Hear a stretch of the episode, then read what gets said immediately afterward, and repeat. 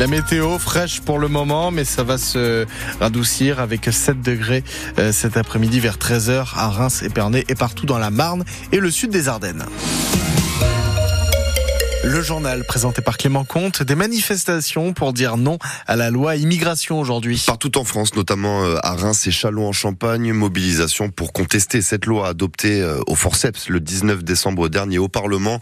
Et tout cela à quatre jours du passage du texte devant le Conseil constitutionnel. La secrétaire départementale de la CGT dans la Marne, Sabine Duménil, sera dans le cortège rémois tout à l'heure. C'est à la fois dans, notre initiative qui s'inscrit dans une initiative beaucoup plus large à partir des 201 signataires dont la CGT, dont Sophie Binet, secrétaire générale de, de la CGT, pour euh, lutter contre euh, cette loi immigration qui représente pour nous un acte grave pour la République et la démocratie. Pourquoi? Ben Pourquoi? Parce que ça, ça remet en cause des, des, des droits fondamentaux, de droits du sol par exemple, des droits aux soins, des droits euh, de régularisation et euh, qui ne répond pas aux besoins euh, de réalité pour les, les travailleurs sans papier. Le rassemblement contre la loi immigration est prévu à 14h devant la sous-préfecture de Reims, 14h également à Châlons-en-Champagne, place Foch. Autre colère en ce moment, celle des agriculteurs en lutte contre des normes trop contraignantes. L'autoroute A64 près de Toulouse est toujours bloquée ce matin. Les préfets rencontrent les syndicats localement, rencontre aussi prévue demain entre le président du syndicat FN FNSEA et le Premier ministre Gabriel Attal.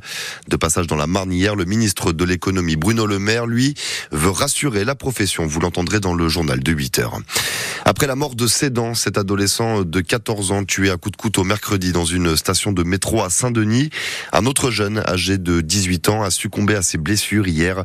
Il avait été agressé le même jour et dans la même ville, près de son établissement scolaire. La mairie évoque une expédition punitive, mais le parquet de Bobigny ne confirme pas. Un col Euh, bientôt élucidé. Un homme suspecté d'avoir tué une joggeuse Caroline Marcel dans le Loir et en 2008 a été interpellé et placé en détention provisoire. C'est une nouvelle exploitation des scellés qui a permis l'identification d'un profil génétique sur la clé de la voiture de la victime, précise la justice. Une enquête qui a progressé donc grâce à l'identification ADN. On vous emmène maintenant ce matin dans ce bâtiment mythique au nord-est de Reims. Le moulin de Trégiville. Il a 100 ans cette année et ses propriétaires ont déposé une demande de protection au titre des monuments historiques auprès de la DRAC, la Direction régionale des affaires culturelles du Grand Est. Ça fait partie de notre patrimoine industriel. Visite guidée au micro de Margot Turgy. Alors là, on est juste en bord de Suip, la rivière, devant une sorte de grosse maison. Ici, on a un moulin qui date de leur construction après la Première Guerre mondiale. C'est un établissement industriel, uniquement pour moudre du grain. Lui, c'est Philippe Bailly, le propriétaire et guide. Premier étage, on a le broyage. Deuxième étage, on trie les semoux.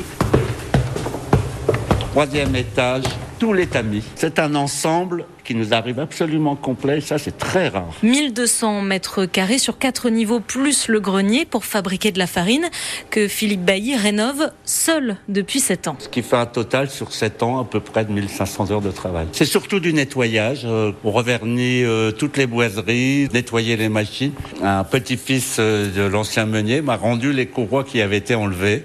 Je les repose pour donner toute la cohérence au lieu. Et quand il raconte pourquoi ce moulin, c'est sa passion, c'est avec les larmes aux yeux. Sa cohérence, sa beauté et surtout le, partage les gens qui visitent ici sont souvent surpris, voire émerveillés. Je donne, mais je reçois beaucoup. L'ouvrir aux visiteurs, plus que les 350 qu'il apparent aujourd'hui, c'est justement l'objectif de Philippe Bailly pour continuer à faire découvrir l'histoire du moulin de Trégiville. Et contacté par France Bleu Champagne-Ardenne, la DRAC confirme que le dossier du moulin de Trégiville est actuellement euh, examiné par la Commission régionale du patrimoine et de l'architecture.